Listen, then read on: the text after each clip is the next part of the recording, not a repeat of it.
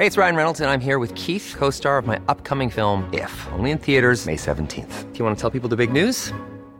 All right, I'll do. Sign up now and you'll get unlimited for $15 a month in six months of Paramount Plus Essential Plan on us. Mintmobile.com slash switch. Upfront payment of $45 equivalent to $15 per month. Unlimited over 40 gigabytes per month. Face lower speeds. Videos at 480p. Active Mint customers by 531.24 get six months of Paramount Plus Essential Plan. Auto renews after six months. Offer ends May 31st, 2024. Separate Paramount Plus registration required. Terms and conditions apply if rated PG. Life is full of what ifs. Some awesome. Like what if AI could fold your laundry? And some, well, less awesome. Like what if you have unexpected medical costs? United Healthcare can help get you covered with Health Protector Guard fixed indemnity insurance plans. They supplement your primary plan to help you manage out of pocket costs. No deductibles, no enrollment periods, and especially no more what ifs. Visit uh1.com to find the Health Protector Guard plan for you. There's never been a faster or easier way to start your weight loss journey than with PlushCare. PlushCare accepts most insurance plans and gives you online access to board-certified physicians who can prescribe FDA-approved weight loss medications like Wigovi and Zepbound for those who qualify. Take charge of your health and speak with a board-certified physician about a weight loss plan that's right for you. Get started today at plushcare.com slash weight loss. That's plushcare.com slash weight loss. plushcare.com slash weight loss.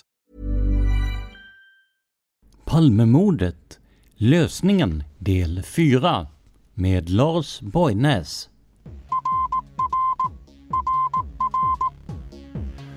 Sveriges statsminister Olof Palme är död.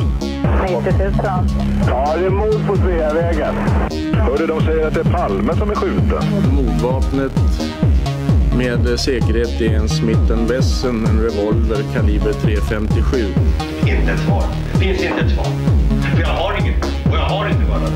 Varför skulle jag göra Polisen söker en man i 35 till 40-årsåldern med mörkt hår och lång mörk rock. Välkomna till podden Palmemordet som idag görs av mig, Tobias Henriksson på PRS Media. Palmemordet kanske ni tänker, är inte det löst? Ja och nej. Utredningen är nedlagd och en misstänkt mördare har pekats ut. Men det finns många lösa trådar och framförallt har ingen blivit dömd för mordet. Så jag och Dan fortsätter att granska det här ämnet så länge ni vill och så länge ni stöttar oss. Och stöttning är lättast via patreon.com palmemordet. Alltså patreon.com palmemordet. Där kan du donera en summa som vi får per publicerat avsnitt. Alla bidrag är välkomna, så stort tack för ditt stöd. Glöm inte heller att när vi är över 500 dollar per avsnitt så blir det ännu mer Polisspåret. Innan vi fortsätter med den intervju som jag gjorde med Lars Borgnäs så vill jag prata lite om de dokument som kommit ut. En grupp som heter Palmemordet, FUP och andra handlingar gör ett jättebra arbete med att begära ut material och du kan också hjälpa till där. Men det vi märkt är att vissa av dokumenten är kraftigt maskade. Faktiskt så mycket att det ibland blir helt obegripligt vilka personer eller händelser som avses. Vi vill såklart ge er all ny information som kommer fram och därför sände jag två avsnitt som baserades på de här dokumenten. Jag fick en del kritik för att det var så mycket struket och jag kan bara hålla med. Det blev inte bra i poddformat. Tanken var att presentera nya, kanske okända händelser för er, samtidigt som ni själva fick höra hur mycket som hade plockats bort av utredningen. Men jag inser att det inte var rätt sätt att jobba och när vi återgår till dokumenten så kommer vi att se till att vi har mer bakgrund eller dokument som inte är lika maskade. Missade ni tre timmar med Gunnar Wall nyligen? Ja, frågan är inte lika märklig som den kan verka. För Dan och jag presenterade ett boksläpp av just Gunnar Wall live på Youtube för ett tag sedan. Det är boken Mörkläggning, Statsmakten och Palmemordet som kommer i en ny utgåva. I samband med släppet av boken fick ni lyssnare möjlighet att ställa frågor till Gunnar och även Dan och jag sköt in lite frågor med jämna mellanrum. Eventet går att se i efterhand på Palmemordets Facebook-sida. Och eh, oroa dig inte om du hör mig lite senare i början av klippet. Det där var ett tekniskt problem som vi löste en bit in i sändningen. Men nu över till dagens ämne och det är ju fortsättningen på förra veckans intervju med Lars Borgnäs. När jag tittar på Palmemordet det är lätt att dra kopplingar till, om vi kan kalla det den svenska självbilden på något sätt. Jag tänker på allting från DC3 där vi fick fram sanningen först mycket senare. Jag tänker på det som har varit uppe nu eh, med eh, Estonia-katastrofen där det kommit fram delvis nya uppgifter och eh, ja men som sagt Palmemordet ligger ju det också. Finns det någon så att säga Finns det någon, är man rädd för den svenska självbilden som ett bra och eh, eh icke korrumperat land? Är det, kan det vara något sånt som spelar in? Att det är en, ett antal sådana här eh, händelser, större händelser som har blivit eh, ja, ifrågasatta och till och med man inte fått svaret på, på åtskilliga år. Hur tänker du kring det, den svenska självbilden och eh, händelser i Sverige? Det är klart att eh, ledande politiker är angelägna om att Sveriges eh, självbilden eller bilden utomlands av Sverige ska vara så positiv som möjligt. Men det är ju en väldig missbedömning om man tror att det här, slutet att, det här sättet att avsluta Palmeutredningen bidrar till en bättre självbild eller en bättre bild av Sverige utomlands. Det, det, det är ju tvärtom så att det här ger eh, både oss i Sverige en, en, en bestående osäkerhet inför mordet och även utomlands en, en förstärkt bild av att Sverige inte vill söka sanningen i den här frågan. Eh, så jag tror inte att det är i så fall ett bra sätt att, att bättra på bilden av Sverige varken utomlands eller, eller här hemma. Eh, nej, det, det är ju snarare så att, tror jag, jag skrev en bok om det här redan för åtta år sedan som heter Nationens intresse. Just det. Jag tog upp både Palmemordet, Estonia och dessutom en tredje fråga, nämligen ubåtskränkningarna där jag också menar att man har undvikit att söka efter den verkliga sanningen. Eh, att det handlar om en beröringsångest ifrån eh, svenska eh, regeringars sida. Då talar jag om både borgerliga och eh, socialdemokratiska regeringar. En beröringsångest inför vissa frågor där Sveriges säkerhetspolitik och det svenska dubbelspelet under kalla kriget, vår eh, så att säga falska neutralitet eller ofullständiga neutralitet ska säga, ehm, och, alliansfrihet eh, spelar in. Saker som där skedde och som inte får komma upp till ytan därför att det röjer för mycket av vad man uppfattar som svenska nationella intressen faktiskt där man har, för att använda ett, ett, ett slitet ord, man har mörklagt. Man har mörkat eh, vad, vad som hände både när det gäller ubåtskränkningarna, när det gäller Estonia, när det gäller Palmemordet.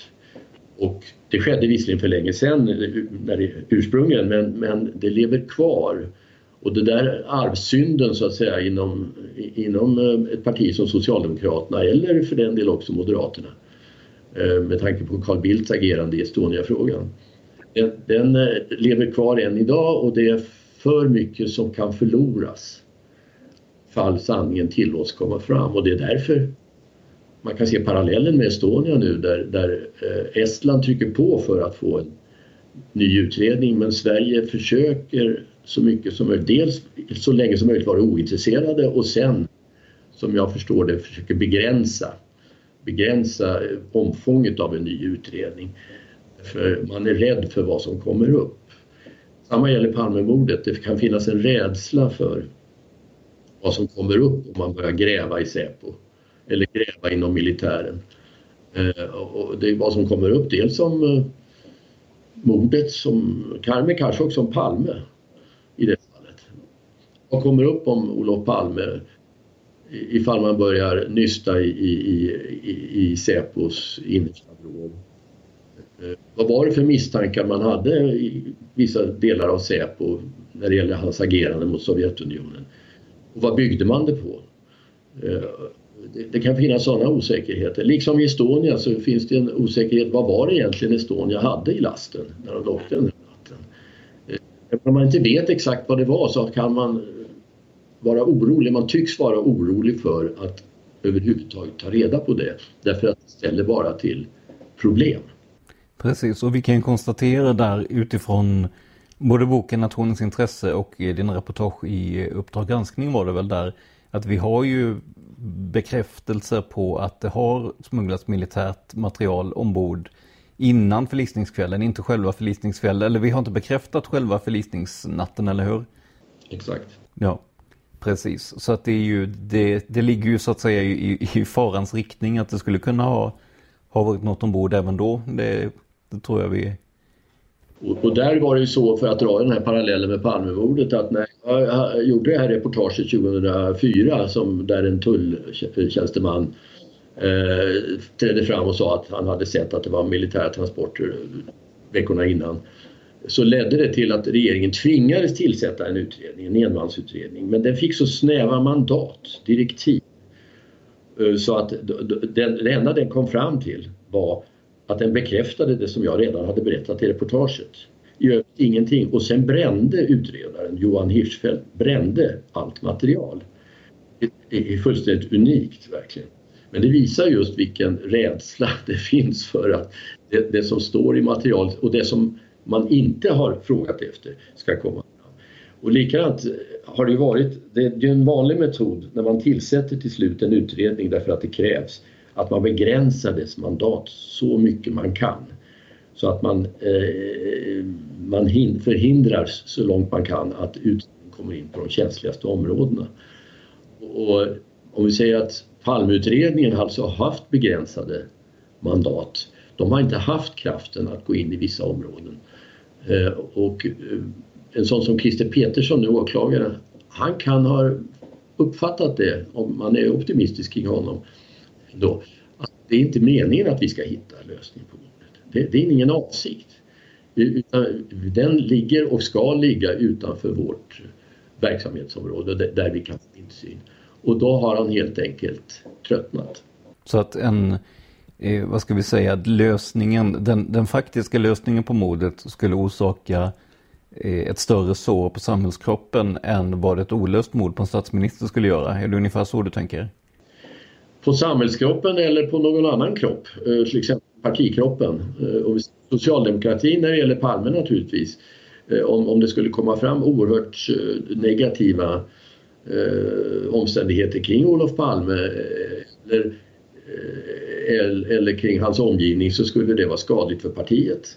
Om det skulle komma fram omständigheter kring Lisbeth Palme exempelvis som ju har betett sig mycket märkligt i samband med utredningen, vilket visar jag i min bok eh, så skulle det naturligtvis vara väldigt eh, eh, olämpligt och oönskat.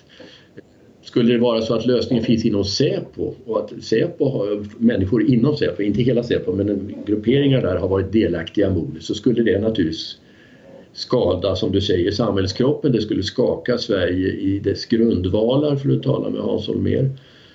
Eh, och, och, ehm, eh, och det vill man naturligtvis undvika. Eh, och, och, då kan man tycka att priset skulle vara för högt. Olof Palme är död. Det gäller bara att bli av med den frågan utan att skada ytterligare nationen. Och, och, så det kan ju vara ett rationellt tänkande från politikernas sida i så fall. Det, det, det kan man ju säga, men ur, ur ett sanningsperspektiv. Det handlar om ett mord på en människa som har skjutits med en kula genom ryggen. Och eh, det ska klaras upp. Det ingår i vårt rättstänkande. Och rättsväsendet ska få de resurser som krävs. De ska inte eh, beläggas med handfängsel eh, för att inte nå lösningen. Så, så det är emot så att säga, vår rättsordning och synen på Sverige som rättsstat. Och, och, och det är därför jag menar som journalist och i den meningen representant för, för svenska allmänheten jobbat för att, eh, och flera med mig, att eh, försöka tvinga utredarna att eh, gå längre än vad de har gjort. Det kommer jag att fortsätta med. Det, låter, det, det ser vi som ett löfte. Det, det jag tänker är ju att om man skulle ha en, en lösning som visar sig ha förgreningar inom polisen, eh, militären, säkerhetstjänsten, kanske även politiken eh, och man då lägger ner utredningen som man nu har gjort. Vi vet att, att eh, vilka, eh, vad heter det, vilka motiv utredarna än har så kan de inte komma in och granska det på grund av rikets säkerhet och liknande. Och det finns ju ännu mindre möjlighet för en privatperson att granska det, journalist eller inte tänker jag. Det måste vara ett ganska stensäkert sätt i så fall att, att se till att det som, att den här hemligheten förblir en hemlighet så att säga. Om man nu inte bildar opinion som du säger, vilket ju är enda sättet misstänker jag. Ja, enda sättet det är ett sätt eh, att eh, tvinga eh, vi har ju naturligtvis Estonia-frågan igen. Där har upptäckten av hål i skrovet har faktiskt tvingat fram en ny utredning. Det tvingar Eh, regeringarna att agera även om de eh, reflexmässigt försöker göra så lite som möjligt, åtminstone från svensk sida. Eh, men det tvingar fram att någonting sker.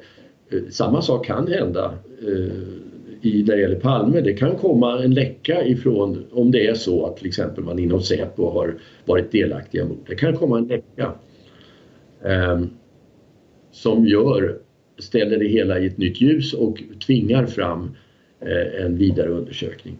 Eh, och, och, så att säga skapar en väldigt stark opinion eh, för det. Det, det är möjligt.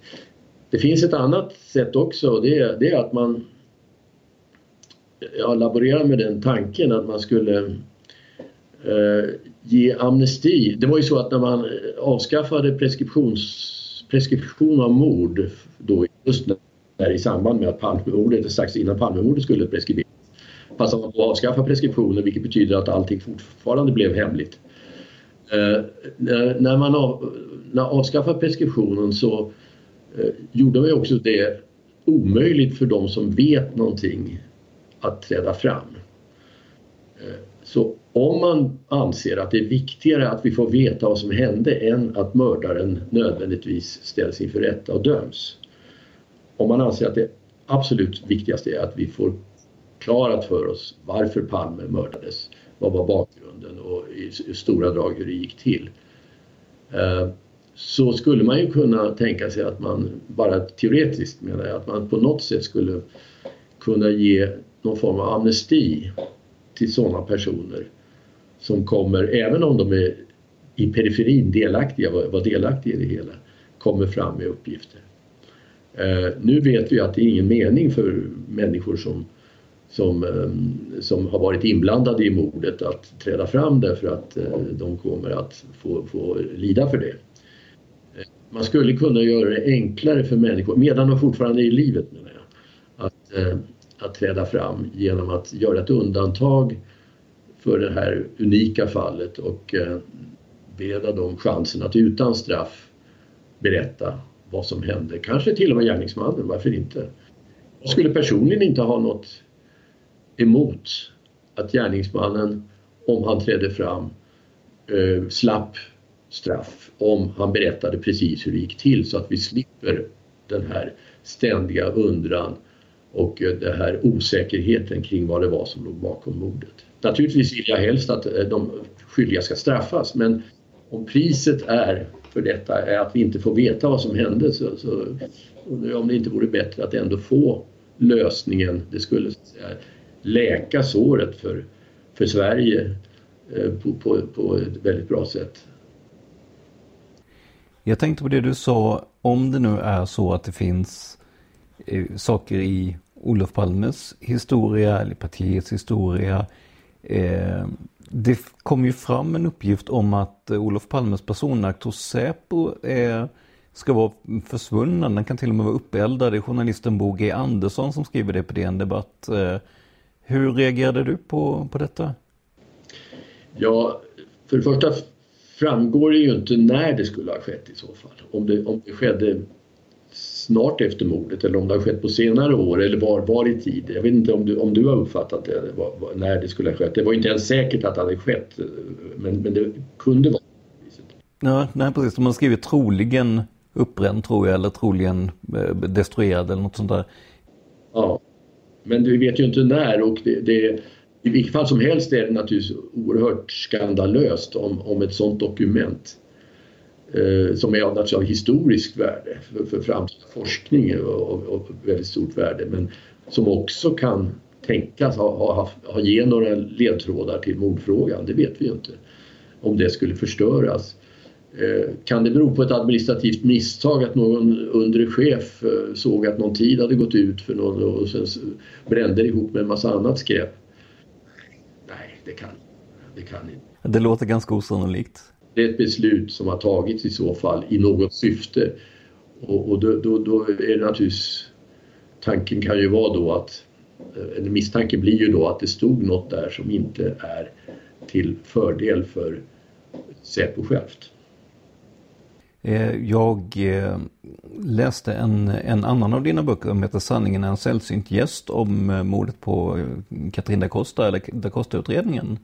Och där fick man ju en inblick i hur svårt det kunde vara att få fram dokument när den nya utredningen skulle sättas igång om, om, om det här da Costa-mordet då. Jag minns att en av utredarna som jag inte just nu minns namnet på fick komma med propåer väldigt ofta om att få ut eh, olika dokument och sånt. Det kan inte bara vara så att det är en, en, en, en, en administrativ miss som du säger, även om det nu råkar vara, alltså även i Palmefallet då, även om det nu råkar vara en, en väldigt speciell akt att slarva bort så att säga. För att uppenbarligen finns det ju ett problem att få fram dokument. Det har ju hänt i Palmeutredningen också, eh, vad jag har förstått, att, att vissa brev, dokument inte går att hitta. Jag tänker på till exempel Anders Larssons eh, eh, varningsbrev får vi väl kalla det som, som eh, eh, i alla fall ett tag var eh, försvunnet uppe på Säpo att de inte kunde hitta det. Eh, det kan inte bara, kan det vara så att, att, det, att svenska poliser helt enkelt inte är, att, att det kan slarvas med administrationen helt enkelt? Ja, teoretiskt ja, men eh, de exempel jag känner till om dokument som har försvunnit på Säpo, de gäller just misstankar mot Säpo. Till exempel Carl Gunnar Bäcks tips som han fick eh, dagarna efter mordet om att, eh, eh, att Sydafrika var inblandat och tillsammans med en svensk Säpoman. Det skickade han ju till Säpo i Uppsala, en inspelad, inspelad version av, av det tipset som han hade fått från en engelsk källa som sannolikt var en underrättelsekälla. Det försvann. Och det har också granskningskommissionen konstaterat. Och det tipset var ju riktat mot Säpo.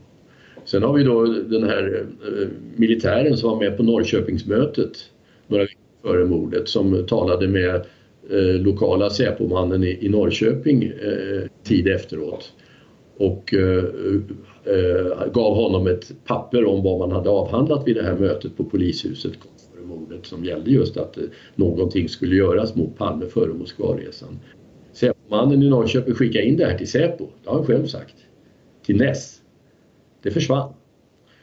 Och det var just det här att det försvann saker på Säpo som var en bidragande orsak i mitten på 90-talet när, när vi hade en hearing som tv-sändes där Tage G Pettersson var med och då han blev, började bli orolig för att eh, saker och ting inte stod rätt till och det var då han tillsatte granskningskommissionen eller såg till att det tillsattes av konstitutionsutskottet. Så att jag vill säga att saker som har försvunnit på Säpo har varit belastande för Säpo. Och då, om, om vi ska lägga in Palmes personakt i den raden, så ser jag det som högst möjligt och sannolikt kanske att eh, det fanns uppgifter i Säpos personakt på Säpo som var belastande för Säpo. Alltså misstankar om honom, om Palme eller uppgifter, konkreta uppgifter eller vad du vill som inte Säpo ville ståta med att ha samlat ihop före, före hans död. Någon, något, någon slags slarv tror jag inte på, inte alls. Det kan inte jag försökte ge dem en livlina. jag, jag märkte det, men jag, jag, och de skulle säkert ta den naturligtvis. De kommer kanske att ta den om de svarar på Boge Anderssons artikel. Men, men jag tror inte på det ändå faktiskt. Hey, I'm Ryan Reynolds. Recently, I asked Mint Mobile's legal team if big wireless companies are allowed to raise prices due to inflation. They said yes. And then when I asked if raising prices technically violates those onerous two year contracts, they said, What the f are you talking about, you insane Hollywood ass? So to recap, we're cutting the price of Mint Unlimited from $30 a month to just $15 a month. Give it a try at mintmobile.com slash switch. $45 upfront for three months plus taxes and fees. Promo for new customers for limited time. Unlimited more than 40 gigabytes per month. Slows. Full terms at mintmobile.com. Quality sleep is essential. That's why the Sleep Number Smart Bed is designed for your ever evolving sleep needs. Need a bed that's firmer or softer on either side?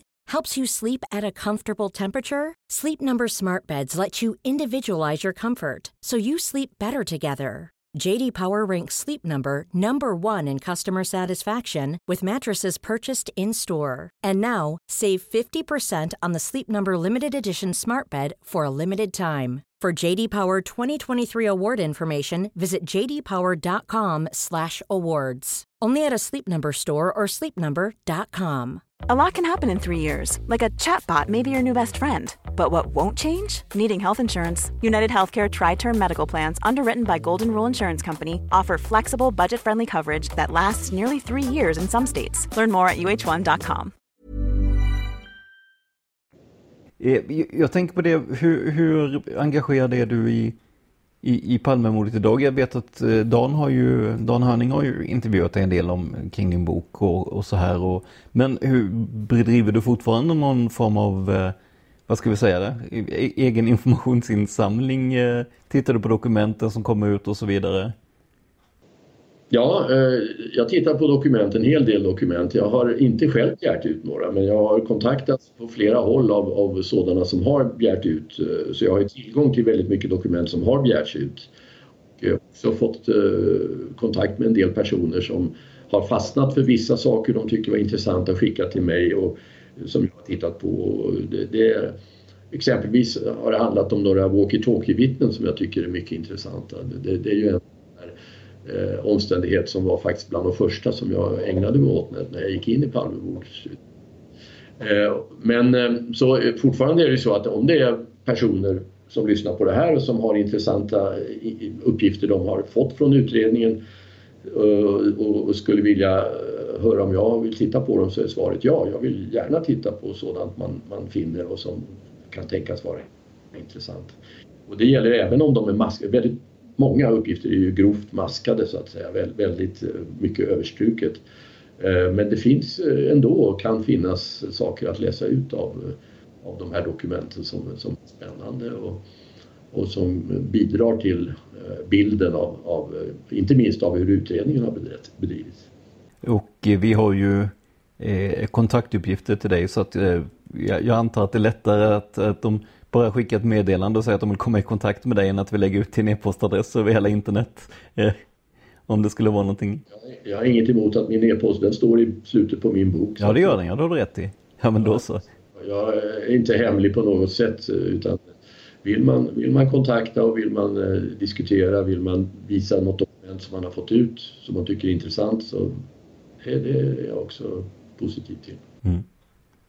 Tror du att det, att det finns någon, någon möjlighet att, att vi nu när den offentliga utredningen är nedlagd, att faktiskt allmänhet eller journalister eller liknande kan komma närmare en, en, ja, en lösning eller en ökad förståelse i alla fall eh, än vad man har gjort innan? Eller är det, är det som utredarna säger, är det stopp och, och, och slut här?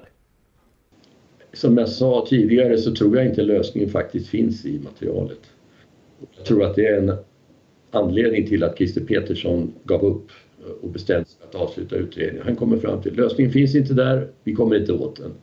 Och det finns inga tecken på att högre makter i form av politisk ledning eller polis, högsta polisledning på något sätt vill utöka befogenheterna för utredningen eller ge dem mer resurser. Så att eh, jag, jag tror inte lösningen finns i materialet trots alla dessa hundratusentals sidor som, utan lösningen finns någon annanstans eh, och den är nåbar om, tror jag om man kan bryta igenom de här spärrarna som, som finns. Eh, däremot det som plockas ut nu i form av eh, att olika människor begär ut uppgifter eh, jag tror inte, det låter väl tråkigt kanske, men jag tror inte att det kan leda fram till någon lösning. Det kan förstärka vissa idéer, vissa teorier. Det kan förstärka eh, bilden av eh, hur, hur eh, fullständigt utredningen har bedrivits. Det kan jag tänka mig. Eh, och så. Men, eh, och det kan eh, möjligen förstärka vissa frågetecken. Jag talade om walkie-talkie-vittnen nyss. Det är helt uppenbart att det är reella observationer, flera av dem walkie-talkie-vittnen, alldeles i nära anslutning till mordet faktiskt och mordplatsen. Det är reella observationer, det går inte att tveka om dem. Eh, däremot så säger det ingenting om vad de har med mordet att göra. Att har med mordet att göra eller att de har med någon annan omständighet att göra. Ta till exempel det här som jag menar är sannolikt faktiskt att eh, det fanns en övervakning av Palme i, i annat syfte än att mörda honom, nämligen att hålla koll på honom. Jag menar att han var på väg till, sannolikt, till någon form av möte med någon person som inte behöver varit mördaren. Han var på väg dit, det sägs inte minst så, så, tolkar jag deras riktning när de går, sista stegen där. Just så att de går inte rakt fram mot Kungsgatan, de går inte mot övergångsstället utan de går in mot Kungs, Tunnelgatans mynning. De är på väg någonstans som inte gärningsmannen har eh, kunnat hejda dem för att göra, från att göra. Och då tar han till våld helt enkelt. Eh, och den eh, den eh, tycker jag visar att Palme hade ett ärende. Eller Lisbeth Palme, jag vet ju inte vem av som hade ett ärende. Eller båda. Och att några var intresserade av detta, övervakade, det kan vara Säpo, stor sannolikhet att Säpo var där. Och i så fall skedde mordet framför ögonen på Säpo-personal. Som naturligtvis inte kan gå ut och prata om det därför att då misstänks omedelbart Säpo, med eller utan rätt, för att vara inblandade. Eh, och, och de, de observationerna fortsatt är väldigt relevanta tycker jag. Men de leder inte fram till någon mördare. De leder inte ens fram till vilka som ligger bakom mordet. Eh, det enda man kan säga är att den person som utförde mordet, som jag ser det, när man avläser vad som hände på mordplatsen, och det är det jag skriver om i min bok, det mördaren visste att Palme inte hade bevakning. Och han var en person som eh, var väl rustad för att utföra det här på ett så kallblodigt och eh, skickligt, måste man säga tyvärr, eh, på alla sätt. Kamouflerat dessutom sätt som, som, som skedde. Och, och då hamnar man i de här kretsarna som är då stängda för utredarna, nämligen militär, polis, Säpo. Eh, eh, där finns inte Stig Engström, där finns inte Kim Pettersson och det det inser utredarna också, det, det, det måste jag säga. De kan inte tro. Eh, och, och då är visserligen så anklagar jag Christer Petersson för att tala mot bättre vetande och det, det är naturligtvis fräckt av mig. Men jag kan inte tro att han på allvar menar att Stig Engström mördade Olof Palme. Man kommer inte runt Stig Engström. Okej, okay, vad menar han med det? Ja, det är en sak om han uttrycker det så. Men att peka ut honom som mördare, det som vi började med det här samtalet, det är respektlöst på alla sätt och det är häpnadsväckande och det är otillständigt. Men på samma sätt kan man väl säga som vi har pratat om, vi kommer inte runt walkie-talkie-observationer, vi kommer inte runt Säpo, vi kommer inte runt, det finns ju massa andra uppslag också man kan säga så om saker man inte kommer runt men som inte presenterats som en fullständig lösning för det. Så är det, men eftersom Stig Engström inte kan knytas till mordet på själva mordtidpunkten utan tvärtom mycket talar för att han inte var där när mordet skedde, just på platsen, så, så uh, betyder det att han kan avföras egentligen som, som gärningsman. Och det, det, det tror jag man kan säga, det, det, skulle jag vilja säga. Så är det, han kan avföras som gärningsman. Men walkie-talkie-observationerna de finns där, de är reella. Det står människor med walkie-talkie. Däremot vet vi inte vad de har för samband med själva händelsen. Men att de har samband med Olof Palme bör det väl inte vara någon tvekan om.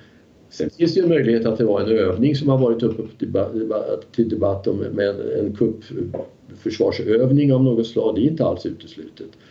Eh, ett sådant scenario och att Palme råkade hamna mitt i den virveln av aktivitet. Eh, och det ledde till väldig osäkerhet eh, sekunderna och minuterna efteråt på alla håll om vad det var som var verklighet och vad som var fiktion. Eh, sånt har hänt förr och det, det är möjligt. Men då bör rimligen organisatörerna av övningen ha någon slags samband med organisatörerna av mordet. Mm.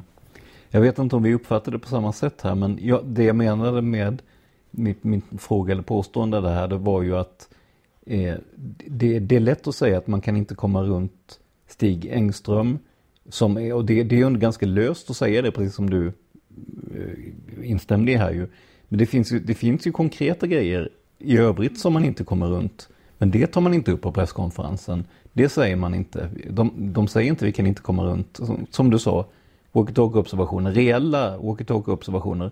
Man säger inte vi kan inte komma runt, ja men Säpo. Utan det är, nej jag, jag, jag tycker att man, man, man om, om, man inte, om man inte ens kommer runt eh, Stig Engström så tror jag inte man kommer runt de stora frågorna heller om jag ska vara helt ärlig. Och det var ju så det slutade också.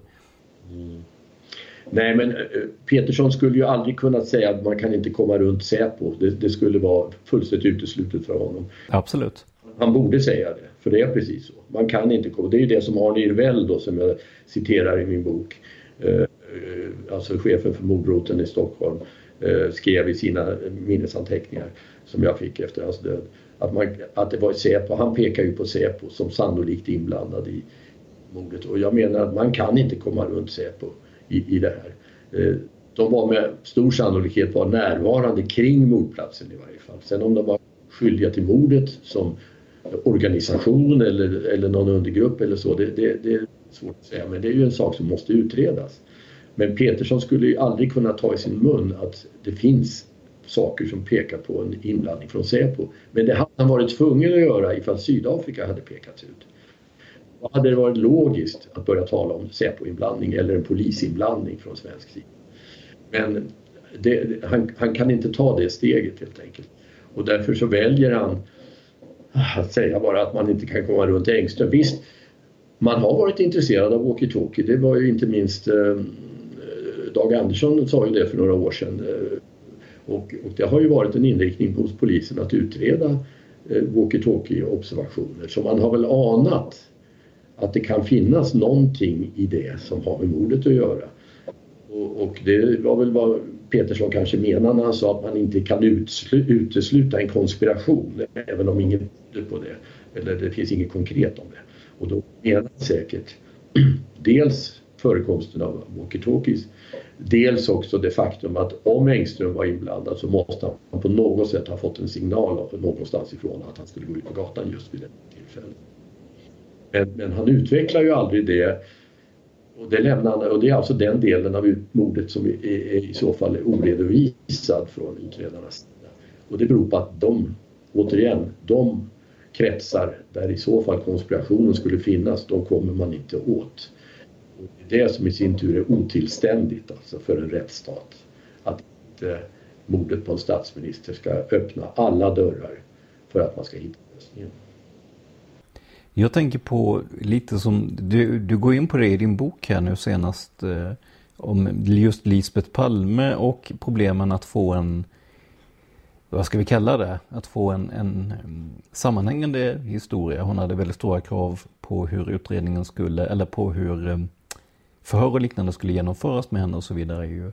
Skulle man kunna presentera det här som Christer Petersson gjorde om eh, Lisbeth Palme fortfarande hade varit i livet? Eller hade det varit helt omöjligt med tanke på att hon, hon har ju varit övertygad till exempel då om, om Christer Petterssons skuld, icke att förväxla med Christer Petersson. Mm, ja, det är en bra fråga. Förresten, jag sa statschef nu tydligare, eh, nyss i förra svaret. Det är ju naturligtvis fel, det är ju statsminister. Han, han var ju inte statschef så att det får jag korrigera. Eh, men eh, nej, man hade aldrig fått Lisbeth Palme att gå med på att den man hon såg på Tunnelgatan som hon beständigt har pekat ut som Christer Pettersson, att det skulle vara Stig Engström. Det, det, Eh, det, det, tror jag absolut inte att man skulle ha vågat ta risken att få hennes, eh, att hon skulle neka till det. Naturligtvis så hade man ju frågat henne och det kunde man ju ha gjort medan hon levde. Det är också en intressant fråga. Försökte man få kontakt med Lisbeth Palme? Ja, säger eh, Palmeutredarna och det har jag hört från, från eh, flera håll. Man har försökt prata med Lisbeth Palme men man har inte fått tillgång till henne de sista åren. Och har man nu i efterhand skyllt på att hon var så dåligt skick. Det var hon också sista tiden men hon var inte dåligt skick eh, alla de senaste åren. Började man tänka på Stig Engström, vilket man rimligen måste ha gjort för ett antal år sedan, så hade det ju varit väldigt lämpligt att söka upp Lisbeth Palme just eftersom så att säga, man kan ju inte komma runt Lisbeth Palme kan man väl säga. Man skulle kunna säga. Det skulle Christer Petersson ha kunnat säga. Men det säger han inte utan han kommer ju runt. Han lyckas ju komma runt Lisbeth Palme på ett sätt som även sönerna faktiskt accepterar och Ingvar Carlsson accepterar. Stefan Löfven accepterar fast de inte de var ju övertygade om Christer Petterssons skuld bara för några år sedan. Ja, precis. Och nu har man plötsligt kommit runt Lisbeth Palme när hon är död. Och, och det, ja, det är inte snyggt tycker jag helt enkelt. För att antingen tror man på henne och då tror man på henne vare sig hon le, lever eller är död. Eh, men man kan inte bara byta plötsligt skjorta för att hon har, har gått ur tiden. Det är precis det som har skett. Man har lagt undan Christer Pettersson som var misstänkt nummer ett i, i 25 år. Och så riktar man in sig på en helt annan typ av människa som inte har någon som helst likhet med Christer Pettersson. Och därmed desavouerar man kan man ju säga Lisbeth Palme totalt. Och det skulle man ju förstås inte kunna göra om hon levde. Eh, så att eh, Eh, ja, nej, svaret på din fråga är nej. Man hade inte kunnat göra det så länge hon var i livet. Jag tänker sönerna verkar ju ändå ha en, en eh, de verkar ju ha en, en mer, eh, vad ska vi säga, förlåtande inställning till att det skulle kunna vara någon annan. Eh, om jag inte minns fel var det Mårten eller Joakim som sa att det skulle kunna vara eh, Skandiamannen. Nej, han sa ju redan i intervjun som Thomas Pettersson fick med honom och som är med i hans bok att han, blev, eh, han var intresserad av, av det här och han har sen sagt att han uh, tror, det sa han ju nu efter presskonferensen, att han eh, det här är, de sönerna gick ut gemensamt och sa att det här är de nöjda med. Vilket är extremt märkligt måste jag säga. Alltså just inte minst att de skiftar från att ha trott på mammans utpekande till 100 procent och sen plötsligt accepterar en helt annan typ av, av gärningsman. Och för Mårten Palmes del, han har ju varit väldigt flexibel om man ska använda ett, ett, ett sådant uttryck till, till vad han tycker. Han, sa ju exempelvis efter eh, konfrontationen med Christer Pettersson att han reagerade starkt på att Pettersson hade ljusa skor. Han hade tänkt, åh fan han har ljusa skor också när han såg Pettersson. Därför att han hade en minne av att mannen utanför bion hade ljusa skor. Stig Engström hade inga ljusa skor, men det har vi glömt. Eh, och, och Mårten Palme har ju dessutom pekat ut flera personer som möjliga eh, gärningsmän. Michael Townley till exempel blev han förevisad vid ett skede. Och det, det är inte så stora likheter mellan Michael Townley och Stig Engström måste jag säga. Det, han har varit en allätare kan man säga, Mårten Palme eller det gäller gärningsmän i det här fallet, under sin pappas död. Och medan Joakim och Mattias har ju mindre, så att säga, eh, en mer avlägsen kontakt med händelsen eh, eftersom, fysiskt eftersom de inte var där. Men Mårten Palme har varit väldigt anpasslig till vad utredarna har plockat fram eh, i alla skeden. Och det förvånar mig. Jag menar, att, att de tre sönerna accepterar den här svaga lösningen, som inte är någon lösning alls, den svaga bevisningen som ett sätt att avsluta utredningen av mordet på deras pappa. Eh, jag har svårt att förstå det. Tror du att vi har kommit någon vart längre med, med Palme-ärendet om säg fem, tio år, någon som har eh, något nytt som har dykt upp, någon som har eh, berättat eh, som har varit inblandad. Tror du att vi, tror du att vi kommer någon vart eller står vi och stampar på samma ställe om tio år? Eh, jag tror att vi har kommit någon vart. Jag tror att vi har en lösning inom ett antal år. Eh, och det grundar jag både på eh, en förhoppning men också på vissa omständigheter som jag inte kan redogöra för nu. Men eh, jag tror att vi kommer att se en lösning. Eh, men det är nog viktigt att det blir en att den allmänna opinionen inte tystnar här. Alltså, nu har man abdikerat från polisens sida, från polisen och, och statens sida kan man säga. Vilket i sig är skamligt tycker jag eh, och, och skandalöst. Men, och då har många människor börjat själva nosa i materialet för att försöka och, och, och, så att säga ta över, vilket jag tror är, det är i och för sig bra men det kommer inte att leda till någon lösning. Ehm, jag tror att man ändå kommer att behöva jobba fram ett opinionstryck som leder till ett politiskt tryck, ungefär som har skett i Estonia-frågan, eh, som leder till att man till slut ändå bestämmer sig för att bryta spärrarna och se till att man kan rikta ficklampan in i de här dolda utrymmena som, som, som vi har talat om. Eh, för det är där sanningen finns och den sanningen måste komma fram. Eh, det, det är så att säga det är det som handlar om det nationella intresset i det här är att vi hittar eh, svaret på varför Palme mördades och också vilka som ligger bakom. Absolut. Och går man in i, i om man får möjlighet att gå in i Säpos eh, arkiv, kanske prata MUST och liknande också. Det, det, man kan ju inte förlora någonting på det för antingen så hittar man någonting som skulle kunna leda fram till mördaren eller så vet man i alla fall att där finns ingenting som är intressant, vilket ju är mindre troligt då med tanke på att eh, ja, vi båda är väl ganska överens om att det, det, kan finnas saker där av intresse. Så att jag menar, det finns ju ändå ingenting att förlora på det. Så att det måste ju vara en slags inbyggd rädsla hos, som du säger, hos eh, polisen, hos de styrande att det ska komma fram någonting som är väldigt ofördelaktigt antingen för Palme som person eller för landet helt enkelt. Mm, det tror jag. Så är det. Eh, och eh, det gäller då att eh, naturligtvis övertyga de som vet någonting om mordet och kanske vet just de här centrala frågorna hur och varför och vem. Att bli övertygad om att värdet av att det blir allmänt känt, att saken blir löst, är större än den förlust man kan tänkas göra av att eh, obekväma saker och sanningar kommer upp. Där lämnar vi Lars Borgnäs för den här gången, men återkommer senare i år med era lyssnarfrågor. Nästa vecka får ni som missade vårt live-event med Gunnar Wall en ny chans då vi sänder ut det som podd. Så väl mött då! Vad tycker ni om dagens program? Kommentera gärna på facebook.com palmemordet.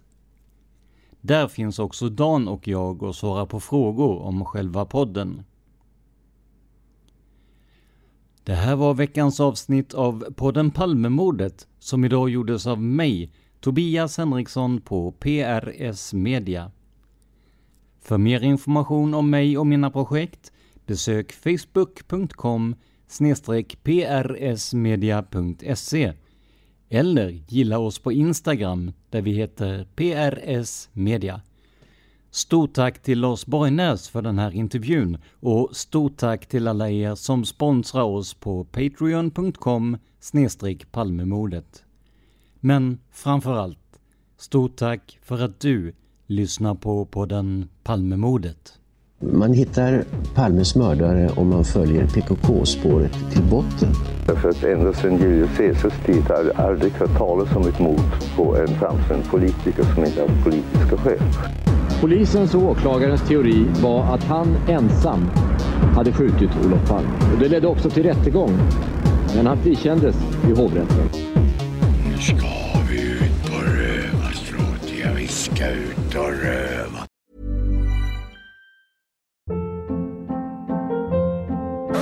Hold up. What was that? Boring. No flavor. That was as bad as those leftovers you ate all week. Kiki Palmer here, and it's time to say hello to something fresh and guilt-free. Hello Fresh. Jazz up dinner with pecan-crusted chicken or garlic butter shrimp scampi. Now that's music to my mouth. Hello Fresh. Let's get this dinner party started. Discover all the delicious possibilities at hellofresh.com.